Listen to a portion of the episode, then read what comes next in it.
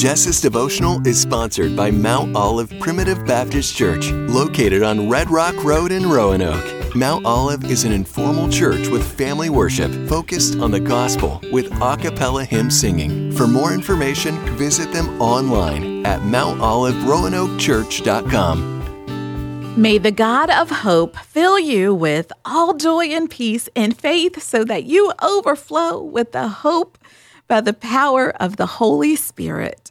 That's Romans 15 13. I have to admit, I almost got caught up, y'all. And my 20 year old son helped get me back on track.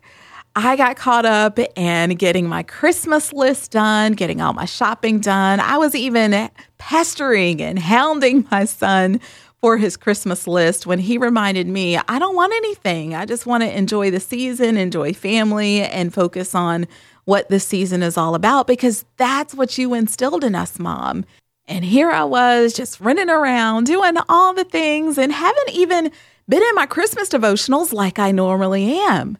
So I commit to staying focused on the real meaning of this season. I found this reminder from Emily Jensen, just in case you need it too. I sure do. It says, As we deck the halls of our homes with ornaments of Christmas, Jesus, we remember you. We remember the joy and peace you provided at the cross. We remember the light you brought into a dark, sinful world when you came to earth as a man. We remember that you are coming back again.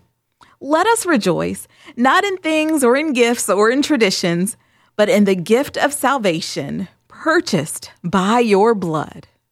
Amen.